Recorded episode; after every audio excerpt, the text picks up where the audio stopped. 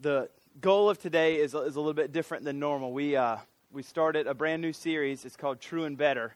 And as Ben said, since we're going into a, uh, a new season now, since we're going into the Advent season, and we're all kind of looking toward and preparing for the coming of Christ, then what we want to do over these next kind of four weeks is do the same thing. Um, when Jack and I were talking about the, uh, the sermon series for Advent, um, Jack had an outstanding idea. He said, why don't we do that same thing by looking through the Old Testament? And so today and over the next three weeks, four weeks until Christmas Eve, obviously Christmas Eve will be about Jesus, um, but over the next four weeks or so, we're going to be preparing and looking towards and looking for the coming Savior, the coming Messiah, through the lenses of the Old Testament. And so we've picked four different stories um, in the Old Testament. Today is Abraham and Isaac, Genesis 22. You can go ahead and turn there if you want. Um, and we'll be going through these for the next four weeks. And the goal is, as we're going th- through these the next four weeks, is to prepare our hearts and push our hearts towards Jesus. Um, but even more so, which you may have picked up through the video, is to try to show you how these stories in the Old Testament are not just kind of stories in and of themselves and end and kind of terminate just through the story. Like today with Abraham and Isaac, it's about a man who has a son and et cetera, et cetera. But the main thing that we want you to see as we go through this whole series is how all these Old Testament stories are really about Jesus. Um, and how they, in some ways, all these stories prefigure or, or kind of give a shadow of the real thing, which is Christ. That's why the name of the series is True and Better. Christ is the true and better of all the things that we're going to talk about. So the goal of today is to show you um, how that this particular text is about Christ more so than just about Abraham and Isaac. And really, the whole the whole sermon series will be doing that. And so, um, if you have a Bible, you can go ahead and open them to Genesis chapter 22, and we'll be in there. Um, what I want to do is read the, the kind of the whole narrative for you, so we can got, all get a, uh, kind of a good bearing on what's going on in the text in case you're not familiar with this story at all. And then we'll, we'll go back and kind of go through it. And there's four different things I want you to see in the text. So let's all stand and I'll, and I'll read Genesis 22, um, starting at verse 1. After these things, God tested Abraham and said to him, Abraham, and he said, Here I am. He said, Take your son, your only son, Isaac, whom you love, go to the land of Moriah and offer him there as a burnt offering of one of the mountains of which I shall tell you.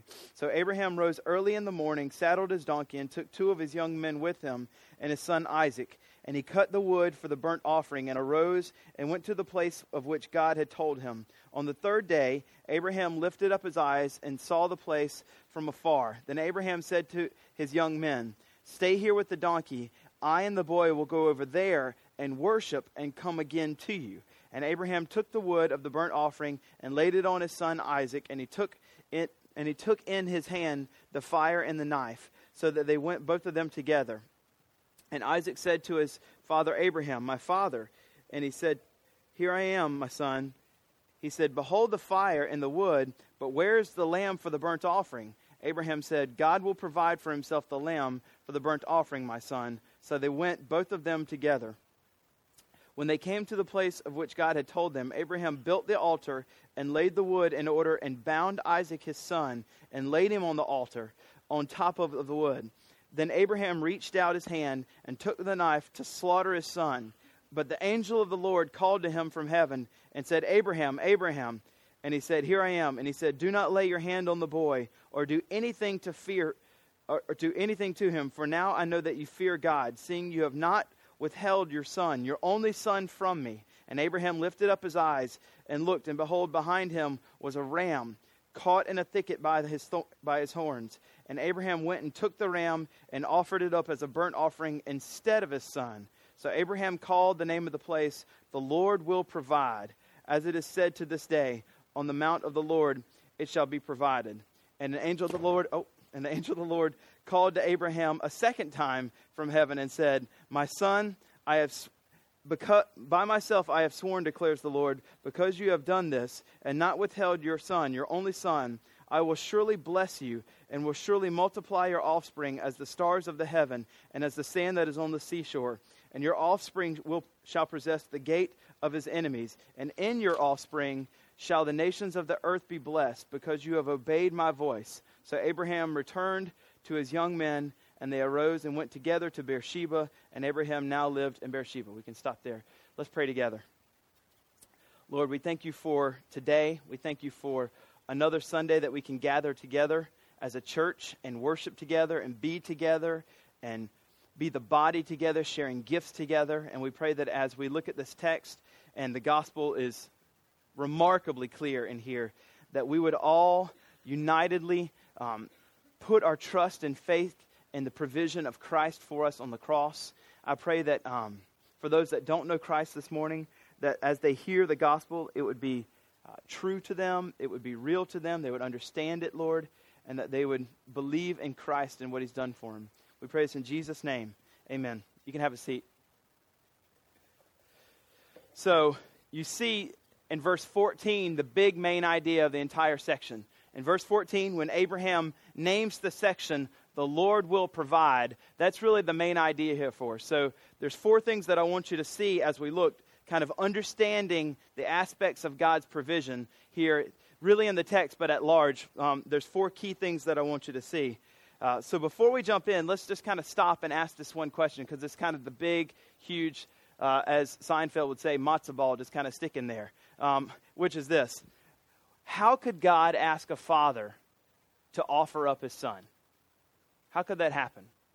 How could God, how could someone who is supposedly supposed to be um, good and um, all knowing and, and all kind and all loving and all merciful and all these things come to a dad. I mean, if you're a dad, you can just kind of think about this for a second. I have, I have two sons, and just to think that God, who's all perfect, would ask me to take one of my sons and offer them as a sacrifice. How could he do this? Um, we think this kind of request, in and of itself, if we didn't know that it came from this unbelievably, remarkably perfect God, we would say the person that asked that is just some kind of malevolent, malicious, um, wrong, terribly misguided kind of person that would ask someone to do that. How can God ask a father to give his son? And I think the best thing that we can do, instead of kind of dwell inside that one question, is to take one kind of big step back and look at all of history and ask this better question is how could God offer his innocent son as a sacrifice for wretched sinners? And we see that as the real big question that God himself is doing and is going to do exactly what he's going to ask Abraham to do. And he's actually going to stop. All along, we can see the faith of Abraham that God's going to provide. We see, and even the author wants us to not be so like hard pressed and, and like, oh my goodness, oh my goodness, I'm going to be all nervous the whole time. The author, Moses, right there in verse 1, wants to put you at ease when he says, God tested Abraham. So so that as we read it, you know, we're not in Abraham's shoes, and maybe we're kind of, Abraham's like, oh, is this going to happen? But the author doesn't want you to feel like Abraham exactly. He wants you to, at the very beginning, say, God tested, okay, whew, something's, okay, something's, you know, going to happen here because it's a test. And so the better question that we can ask ourselves then is, how could God offer up an innocent son as a sacrifice for wretched sinners? And we know that the answer to that is because that he loves us he deeply loves us. And so, what I want to do is, as, as we go through this, just kind of make some comments uh, along the way and show you four key aspects. Um, and the bigger goal, as we're talking about God's provision, which we know is kind of the main point of the text, is show how all this points to Christ. So look at verse 1. It says, After these things, we know that means there's a big transition in the text. It says, After these things, God tested Abraham and said to him, Abraham, and he said, Here I am, take your son, your only son. We're going to see that refrain, your only son, a few more times. You can see it um, also in verse 12. I think it's verse 12, where he says, Your only son. Another time in verse 16, Your only son. Um, that's uh, echoed as the New Testament writers kind of are familiar, very familiar with the Old Testament. They, they, they'll echo this same kind of thing as, they, as the, they talk about Christ, his only son, just to point back there and say that story about Abraham and Isaac is really shown to be true. Um, the whole point is about Jesus. And so you take your son, your only son, Isaac, whom you love, and go to the land of Moriah and offer him there as a burnt sacrifice. The idea here of a burnt sacrifice means that there would be a, a complete consum, or consuming of whatever's offered, like completely burnt, completely gone, nothing remains whatsoever. Offer him as a burnt sacrifice um, on one of the mountains of which I shall tell you. So Abraham rose early. I mean, obviously, just if you, we know that it's a test, but if you did insert yourself into the narrative and you're thinking like Abraham, um, he probably didn't get much sleep that night.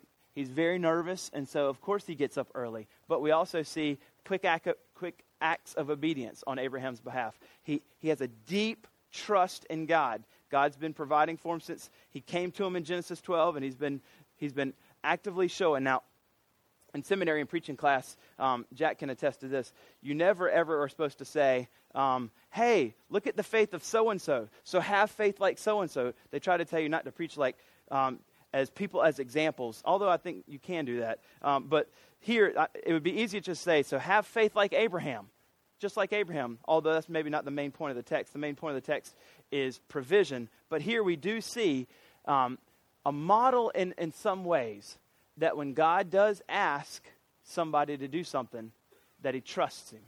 He believes. He has a deep, deep trust in God. So, the first aspect of the provision that I want you to see, four keys in understanding this provision, is trust. So, I just, I'm trying something new here. I'm just going to put one word so you don't have to do a whole lot of writing. You can just remember the outline really, really simple. There's actually more than in mine than just trust. But the first thing I want you to think about as we're talking about provision is that God is calling us to trust Him. Trust Him with our lives, trust Him with everything, because we're talking about God. We're not talking about some flawed, sinful person. We're talking about the perfect creator of all things, the one that knows you better and loves you more than you could ever conceive or imagine. One of the things that we need to understand about his provision in our lives and the provision of his son is that he wants us to trust him. He wants us to believe him, believe in him, and to believe him. Believe his character, believe his nature. Be willing to um, do the things that he asks quick obedience, which we're coming up to, where we see in verse 3 he rose early in the morning, saddled his donkey, took two of his young men with him, and his son Isaac. He cut the wood for the burnt offering. He arose and went up to the place which God told him. And so we can see very quick trust, um, very deep trust that Abraham has in God. When God asks him to do something, he's going to do it. Um, I think that, Uh, let's keep going to verse 5. It says, On the third day, on the third day, Abraham lifted up his eyes and saw the place from afar. So he knows this is where God's calling me to come to. Then Abraham said to the young men, Stay here with the donkey. Now, this is just very interesting language that Moses, as he's telling the story, tells us. He says, First, he says, I and the boy will go over there and worship. Now, we don't need to import too much because the idea of offering sacrifices is, is, is considered worship in this, in this idea. So the, they're going over there to offer the sacrifice, which is a form of worship. But then watch this. Watch the trust of Abraham being um, shown to us in the text. And he says, and then come again to you. Now, the way that Hebrews constructed, it says, I and the boy will go over there and worship. And then, in other words, we're going to go over there and worship. And after we do that, I and the boy are also going to come back again. So he's already sp- knows he's supposed to go offer his son as a sacrifice. But even as he's telling these two other young men, we're both going to go up there and worship, and then we're both going to come back again, and we'll be back here afterwards. So we can see there's even more trust, big act of trust that Abraham has. Now, what is it that Abraham's thinking is going to happen? And that's the kind of a big question then. If he's if he knows he's supposed to sacrifice his son, he knows that God's asked him to do that. He knows he's supposed to offer him. And so, what is it that he's thinking God's going to do? Well, um, amazingly, the writer of Hebrews, whoever you might think that might be, tells us in chapter 11, he tells us exactly what Abraham is, is thinking here. So, if you look at Hebrews chapter 11 and you look at verse 17 and following, just 17, 18, 19, um, the writer of Hebrews, by um, the guidance of the Holy Spirit, so we don't need to go too much into there. If we want to know what's going on in Abraham's mind, the only hope we have is in Hebrews 11, um, because this guy has been guided by the Holy Spirit he's, as he's writing. He has divine inspiration to know what's, at least in some parts, going on in the mind of Abraham as he tells these two guys, the boy and I are going to go up the mountain and then in worship, and then we're going to come back down, both of us again. What's he thinking is going to happen?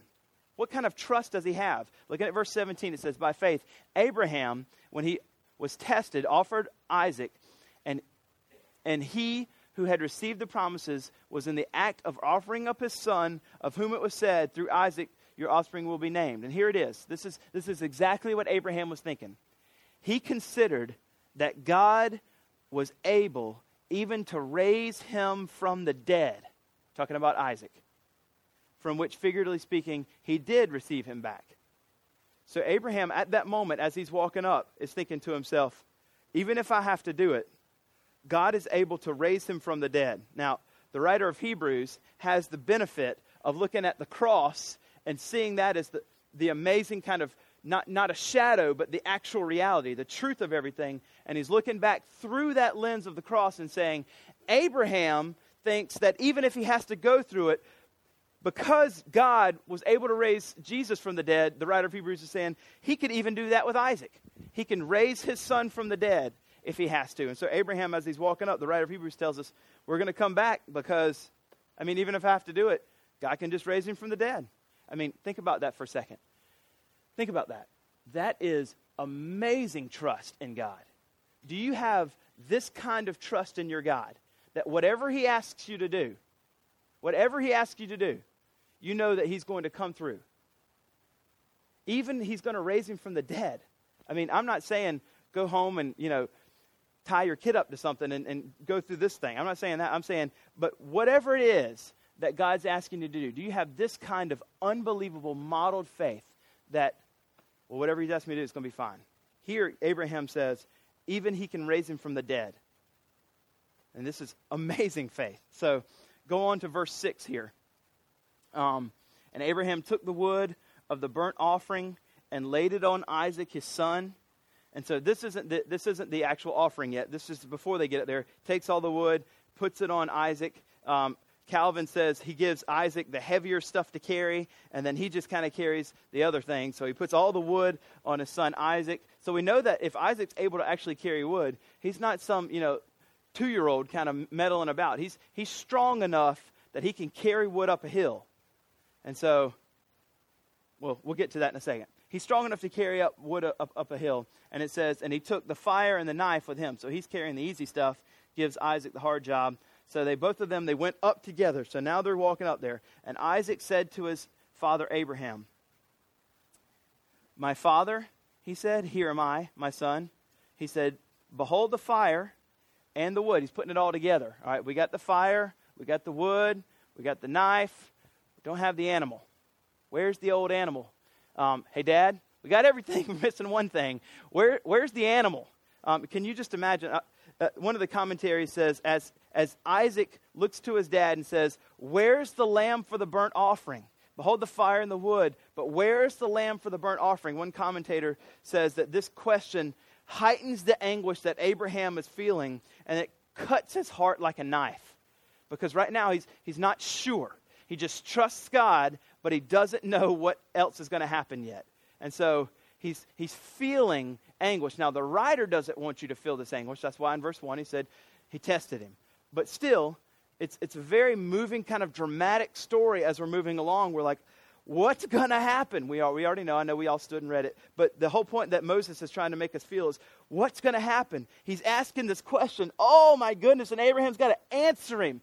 Um, so he goes into verse 8 and he says, God will provide for himself the lamb for burnt offering, my son. Now, it's easy for us to just say, oh, he's talking to a kid. He doesn't want the kid to be scared. So he just kind of gives him the little quick kind of white lie answer. Oh, everything's going to be fine, son. You don't have to worry. As he's bounding him to the wood and kind of sticking him on there, you know, squeezing the lighter fluid. Everything's fine, you know. Like, so it's not that kind of question. What the commentators are, were all quick. Calvin was really quick to point out that we shouldn't think of these words as some kind of white lie just trying to calm Isaac down. Instead, we should read this, and I think it's the right way to read it, as a demonstration of Abraham's confident expression of trusting God. He's not just trying to say, it's okay, Isaac, everything's fine. Uh, you know, we, we as parents shouldn't do that. We shouldn't just lie to our kids to make them feel better because we don't want to have to answer a hard question. That's just a side note. We all should know that. But that's not what's going on here. And Moses isn't wanting us to even come close to thinking that as he's writing this. Instead, he's wanting us to, again, see this confident expression of Abraham that he has a deep, deep, deep trust in God and that he is willing to obey what God asks him to do. So we first provision, or the first thing that we see, or aspect in, aspect in understanding God's provision was trust. The second song is obey. Now, I, that, that didn't come out like t- intentionally. I, we're not going to sing "Trust and Obey" the old hymn later on, um, but that's, that's the second one. Is that we need to obey what God asks us to do. Obey every single detail. Obey when things don't make sense. Obey whenever it seems to be a gut wrenching act that we don't even know how we're going to do it. Whatever it is, if it's, you know, name it, we should be willing to do it. Trust God that He is going to be and remain who He says He is, all good, all powerful, omniscient, and is going to take care of us. And whatever He asks us to do in your particular life, whether it's go to a different country to be a missionary, speak the gospel to your neighbor, take that job, whatever, you need to obey. God is asking you to trust Him and obey what He says.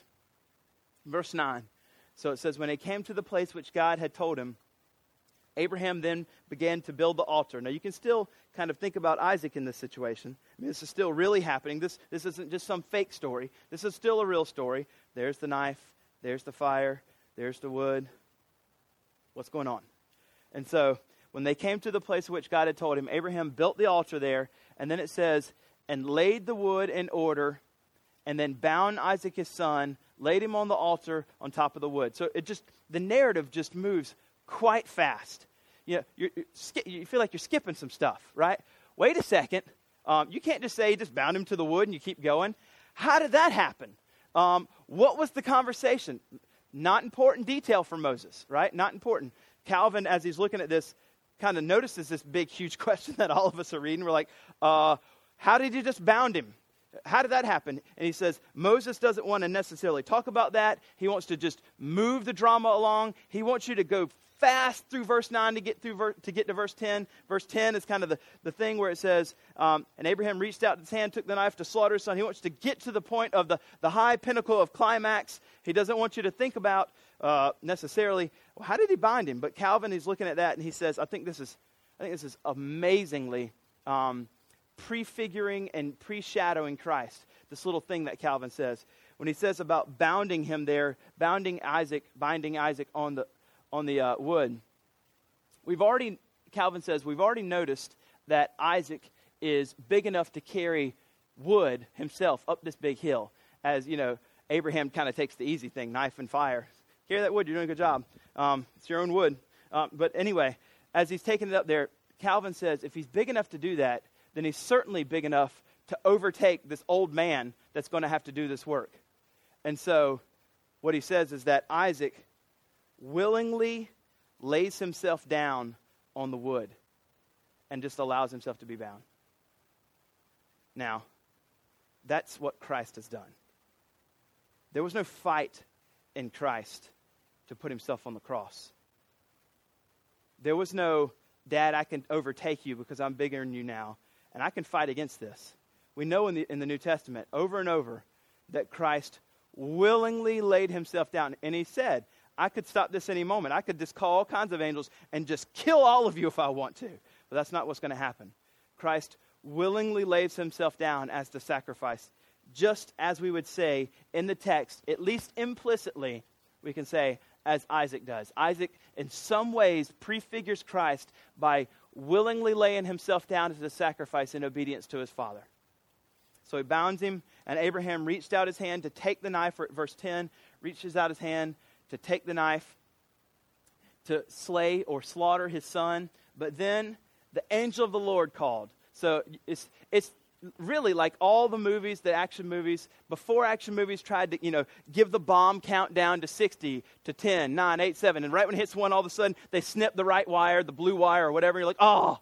Um, on, before all that happened, you know, God already had that whole kind of worked out plot thing, line. God already got it. So right whenever it's right here, stop, stop. Okay, you know, like we hit one second and then everything's like, what? What is it? The suspense had built up. And all of a sudden we see an angel of the Lord is calling out. Now, the angel of the Lord appears a few times in Genesis. This word angel can also mean messenger. Um, and most people think that as we see this angel of the Lord uh, that's showing up in the book of Genesis, that this is actually the pre incarnate Christ. So Jesus, more than likely, shows up in some kind of pre incarnate Christ form and calls out from heaven and says, Abraham, Abraham. Here, and he says, Here I am. And he said, Do not lay your hand on the boy or do anything to him, for now I know that you fear God, seeing you have not withheld your son, your only son, from me. Now, just notice all the language. An angel wouldn't say, You're withholding your son from me. You'd say, I see you're not withholding your son from God, right? But if this is pre incarnate Christ, who is also God, that he has the right to speak like this. So, more than likely, this is the pre incarnate Christ telling Abraham to stop, don't do this, um, that he's going to actually make a provision. And he sees that he does have the faith that he's actually called for him to have by not doing this. And he says, I see that you fear God and you've not withheld your son, your only son. Again, that's just uh, that same kind of language showing to us again that's all prefiguring that God's not going to withhold his son, his only son. And then it says in verse 13, And Abraham lifted up his eyes and looked, and behold, behind him was a ram. There's the provision right there. So all of the drama has happened. Finally, we need to know what's going to happen. The sacrifice is being called for, and then there's the ram. Calvin says that this ram is, quote, presented there by miracle. It's just all of a sudden, it just appears out of nowhere. There's a ram. Like, where'd you come from? You weren't making any noise, and all of a sudden you're all caught in the, in the thistles. We're going we're gonna take you now instead of him. So they go over there and they take him. now, the ram also, like Isaac in some ways for us, has kind of prefigured Christ in some ways. The ram is as well. The ram is going to prefigure Christ by being the substitute. He is substituting himself. As the ram prefigures um, the substitutionary atonement that's going to be made, or the substitutionary sacrifice that's going to be made instead of Isaac, thereby saving Isaac, thereby, because Isaac is the line, saving all of his people. The ram is the one that's kind of substituted to save God's people. Then Jesus is the one where he is substituted for us on the cross. And as he substitutes himself, he saves God's people because we are able to put our faith in Christ because a payment now has been made for our sin. And Jesus now dies for us. And so the third thing I want you to see here then, um, and we're talking about the four aspects of God's provision, is that God has made a provision for sin. The third word is just provision. God has made a provision for sin. Now, this is so key. We say this all the time here. We try to be, as we say, thoroughly gospel centered as we can, but we don't need to miss this. This provision for sin, which is Christ, is not some kind of entry point into Christianity. And now that you've believed, you have to go try your hardest to stay a Christian. That's not what we're saying. We're saying that this provision, this substitution that Christ has made, is not only the entry point, but also the substitution of Christ on our behalf, where we are now completely, completely declared righteous, completely forgiven, is also the basis by which we live out our Christian life. We live out our Christian life because we have already been, been declared righteous. God has already completely provided everything for our sin. So even your ongoing sins that you're going to have, the rest of your life. Now, I know you don't want to, and I don't want you to, but we all know that we're all living in this intermediary process where we're being sanctified and we will one day be in heaven.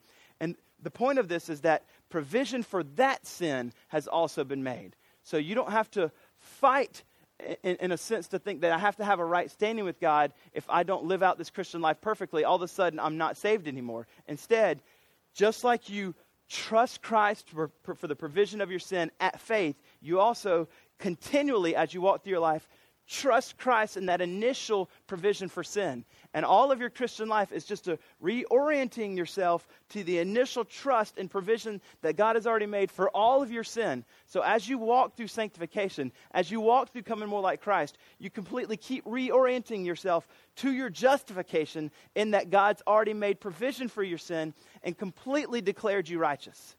So when you come, the whole point, I think, of week after week of coming to church is so that when you come here and you gather together with God's people, you don't need a list of rules of do's and don'ts. Instead, what I think it, all of us really want is someone to say, Christ has made a way for you. All your sins are forgiven. Please don't give me another list. I want the preacher to tell me what Christ has done for me. Remind me of the gospel. That's what I need to make it through this next week. Let me know that all of my sin now has been provided already and paid for by Christ on the cross. So, what we're seeing here, that the main point of the text is that God has provided by giving us Christ as a provision for sin forever. All your sins have been paid for. Provision for sin has been made. You are, if you're in Christ, completely 100% righteous forever. Now, I'm not minimizing the fact that you're still supposed to try to kill sin in your life. Of course you are. But you do that. You do that by trusting that the provision has already been made. Christ, like this ram, has substituted himself for you on your behalf. And now you're in this most beautiful, perfect relationship with God. And that never will be broken never will be broken. So, the Lord has provided. The Lord has provided, which is the main point of the text. Look at verse 13. We look up.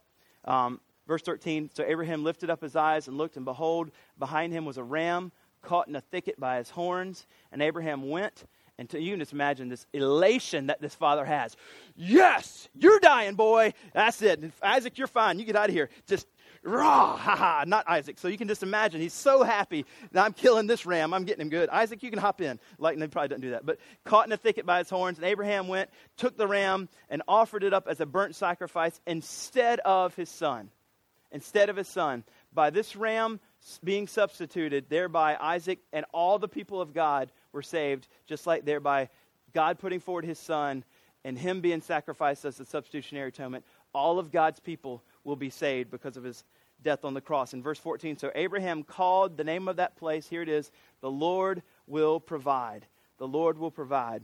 As it is said to this day, on the mount of the Lord it shall be provided. That's the, kind of the whole point of this, this big po- point of the narrative here. So, um, there's a verse in John where Jesus is talking about this whole idea of what Abraham understood and didn't understand and the faith of Abraham. And I want to read it to you because I think this is pretty amazing. Um, Abraham understood a whole lot more than we think.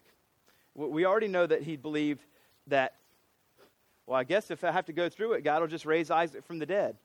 But he also says something else in John chapter 8. Jesus, um, in John chapter 8, verse 56, when he's having a conversation with the people who are the Pharisees at the time, in verse 56, he says, Your father Abraham rejoiced that he would see my day. He saw it and was glad. So, Abraham, all the way back here in the Old Testament, had an understanding as the, the Abrahamic covenant was made in Genesis 12, and the reiteration, or the, which is we're going to see here in verse 17 and following, um, where God you know, confirms the covenant again. Abraham, as he hears these covenants all throughout Genesis, as he keeps hearing it, realizes that there is a Savior that's going to come. He's going to be a redeemer of everyone. So all these things that are happening are just showing us this main guy that's going to come and really kind of be f- the fulfillment of all these stories that we're hearing. And Abraham, as he looks forward to that, sees it, understands it, and it makes him joyful. It makes him glad. He rejoices in that coming day because as he looks forward, Abraham sees and understands that his only begotten son, Isaac, was a shadow of God's only begotten son. He understands that this lamb or this ram that was provided was a shadow of God's lamb, Jesus, that was going to be provided. And so it makes him joyfully happy as he looks forward. Um, and you can see here that he says in verse 15, and then the angel of the Lord called to Abraham a second time from heaven and said. So now we have the, the angel, or I think the prefigured Christ, coming to Abraham again and talking to him. Now, as most people kind of read this, um, a lot of commentators were saying that when, when people kind of teach this particular text, they always kind of stop there at verse 14 and they say, and there, there's the story. But they said, really, the story, the main point of the story continues in through 15 through uh, 20. Is it 19? 15 through 19. And if you leave verse 15 through 19 off, then you really miss the richness of all the blessings that actually comes to Abraham because of his obedience. And so you don't want to miss this amazing richness of blessing that's given to Abraham because of his obedience, and thereby, as we see here, the blessing that we are all partakers of as well. So let's, let's see the kind of the conclusion of the whole story where obedience happened, trust happened, obedience happened, provision was made, and since that happened, this great narrative ends with this amazing blessing. It says in verse 15 The angel of the Lord called to Abraham a second time from heaven, and he said, By myself I have sworn, declares the Lord, because you have done this and not withheld your son, your only son. There it is again, as he says, your only son to us. Um, I will surely bless you and I will surely multiply your offspring as the stars in the heaven and as the sand that is on the seashore. So imagine that. So he's looking at Abraham, who only has really one son of the promise, Isaac, and he tells him, I'm going to bless you, and I will surely multiply your offspring as the stars of heaven and as the sand that's on the seashore. I mean, just imagine if God, all the dads, if God said, You're going to have so many descendants that it will be as numerous as the sand on the seashore. It'll be as numerous as all the stars in the heavens. That's how many descendants you're going to have. You'd just be like, this is amazing. That's, that's a lot. I only have one son, though. You know that, right? Um, but he's, he's telling, he's kind of restoring or reiterating the covenant that they've already made back in Genesis 12. So um, if you're unfamiliar with the first covenant that was made, let's just flip back, it's just about five pages to the left, and look at Genesis chapter 12. This is um, Abram just kind of walking through, doesn't know God, doesn't know anything, just, a, just kind of a pagan guy. And God reaches down and decides to choose Abram and ble- use him and bless him and say, I want you to be the father of my people. I'm going to create a new people called the Israelites, and you're going to be the father of them all. And he just chooses him out of his own free will. God says this Now the Lord said to Abraham, Go from your country and your kindred and your father's house to the land that I will show you and I will make of you a great nation, and I will bless you and make your name great, so that you will be a blessing. I will bless those who bless you, and him who dishonors you I will curse. And in you, this is, this is the major part of the covenant. In you, this means in your offspring, namely Christ, who is the descendant of Abraham, all the families of the earth will be blessed. So there's a huge covenant that's made there, a promise that God makes right there with Abraham and God just reiterates this covenant over and over and over throughout the Old Testament. And here he's doing it again. I'm, I'm affirming that covenant that I made with you back in Genesis 12. And I'm, I'm telling you, I'm going to give you some more detail as we're back over here in Genesis 20, chapter 22 and verse 17. He says, I will bless you, and I will surely multiply your offspring as the stars of the heaven, as the sand that's on the seashore. So, what we know, as we have the benefit of looking from the New Testament back, that he's not just talking about um, sons and grandsons and grandsons and grandsons, but instead he's talking about spiritual sons because Christ is going to come in that line. And all of us, we're not Israelites, we're not Jewish, but all of us who have put our faith in Christ, we're now part of the family of Abraham, if you will. So his family is as numerous as the stars in the sky or sand on the seashore because Christians from every tribe and tongue now have joined this family of Abraham, and they're part of it. And so, this, this amazing promise that's being given to him is more than Abraham could even conceive at the time. It's, it's abundantly more. So, we can see it in, there in verse 17, and he says, and here's where it gets really good and your offspring shall possess the gate of his enemies. And then 18, and in your offspring shall the nations of the earth be blessed. Now, um, we can keep reading, but the big idea that we see here in this section, 15 through 19, is blessing. That there is rich blessing um, in trusting God and putting our faith in Him. And there's rich blessing in being a follower of Christ. So the fourth thing that you can see here is blessing.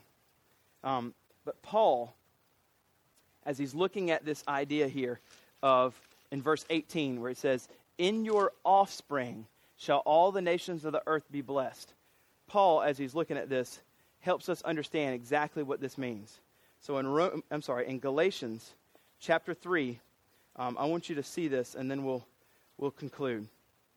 In Galatians chapter 3, verse 16, he says, Now the promises were made to Abraham and to his offspring. It does not say, and to offsprings, referring to many, but referring to one, and to your offspring, who is Christ. So here we see in Galatians chapter 3, Paul's getting real crazy about singular and plural words. He's like, it doesn't say offsprings. It just says offspring. It's singular. So he's really pushing that. You're like, Paul, what are you talking about? Why are you so crazy about this? It's because, as we flip back over here in Genesis chapter 22, um, when we read this in chapter 22, verse 18, 18, it says, And in your offspring, not offsprings, all the nations will be blessed. What he's not saying is, all your descendants are all just going to be awesome and everybody's going to think they're awesome and there's just going to be a whole lot of them. That's not what he's saying. Instead, he's looking he says, in your offspring, but he's not being real um, carefully particular with Abraham. But we know the singular nature of using offspring in verse 18 because Jesus is in the line of Abraham. He's being a singular person, as Paul says in 316, that it's Christ. And so, what this covenant that God's making in verse 18, then, it says, In your offspring, we can just put Jesus right there. In Jesus shall all the nations of the earth be blessed. So, this offspring in verse 18 is just talking about Christ. How will all the nations of the earth be blessed in Christ? That's us. Like, this pretty easy answer. We're all of all the nations. We're not Jews. We're not Israelites. We're, we're the pagan Gentiles that have been engrafted into the olive branch. So we're all blessed because we have received eternal life. We have been blessed with eternal life because of Jesus. We are now part of the family of God, and so we receive the blessing of eternal life whenever we trust Christ. So, since God has blessed us in Christ, with all the spiritual blessings that we could ever conceive of that we will receive in heaven. We talked about this last week about just how extraordinarily beautiful and unbelievably mind blowing heaven, heaven will be with all the perfections that will be present, with all the perfections of the art and all the perfe- perfections of our worship and, and just everything that will be there. Like we talked about this last week. That's the blessing that he's talking about. It's not just, as we would think, some kind of short lived, 75 year long, um, monetary earth blessing that we get here. Instead, it's all about eternal, eternal life. It's about the eternal life and the eternal blessings that we'll receive, the riches of eternal life we'll receive with God. So, as he tells them this blessing, um, it's good that we don't just kind of stop at 14 or we miss the, the greatest news of it all. Whenever we trust God and we obey and we put our faith in the provision of, of sin, we receive the blessing of eternal life with Christ forever. So, this whole story is about Abraham and Isaac and what he's asked. But more so, it's just a very beginning story. And as we're going to see, we can, we're going to just do three more. But the whole Old Testament's full of them. Of how all these stories really prefigure or shadow the truer and better Savior, Jesus, who fulfills every one of these kind of stories that are happening in the Old Testament. So, in conclusion, this text prepares us for Christmas. It prepares us for the Advent season because it teaches us then to look forward to the coming Savior, just like Abraham. Abraham was looking forward to the coming Savior, and he was glad. We should, during this Advent season, prepare ourselves and look forward. Now, I know he's already been born, right? I know that. But still, we're looking forward to the idea of the incarnation of God, God becoming man, being born as a baby, and thereby, as being born as a baby, experiencing everything that we've experienced as humans, and one day going to a cross. That's the whole point of Advent, is just the anticipatory excitement that God Himself would come down and become a man with one purpose in mind to save sinners. And so this, this text is perfect because we can rejoice that God indeed, as we look at Hebrews 11, didn't just have the power to raise Isaac to life, but God had the power and actually did raise his own son to life after he was killed, thereby defeating every enemy against us, defeating Satan, defeating sin, and defeating death, and giving every single one of us eternal life. That's the beauty of Advent. That's the beauty of this coming Savior. The true and better Messiah. Let's pray. God, we thank you for this time that we have where we can look at your word, where we can hear and be reminded of maybe even some familiar stories from the Old Testament and see how all of them are about Christ. How every single one of them point to Jesus. And not just that, but remind us of our absolute necessity to trust in you, to believe in your provision that you've made for us in Christ. I pray for us all, God, as we continue in worship right now, and really as we continue this whole week of walking through this week and preparing for Christmas and looking forward to the Advent season, that you would use this time to remind us of what Christ has done, that all of our hope and all of our desire and all of our worship would be pointed towards Jesus, that no substitutes would be made. Things that are temporal, things that are created, would not be the things that we put our worship on. Instead, the Creator, our God, our Savior Jesus, would receive all the glory. I thank you that every story in the Bible is about Jesus. And that if we look, because we have the Holy Spirit in us, we can see that and we can rejoice that the Old Testament is not another testament, it's the same testament that God will make a way for sinners through his Son. We pray this in Jesus' name. Amen.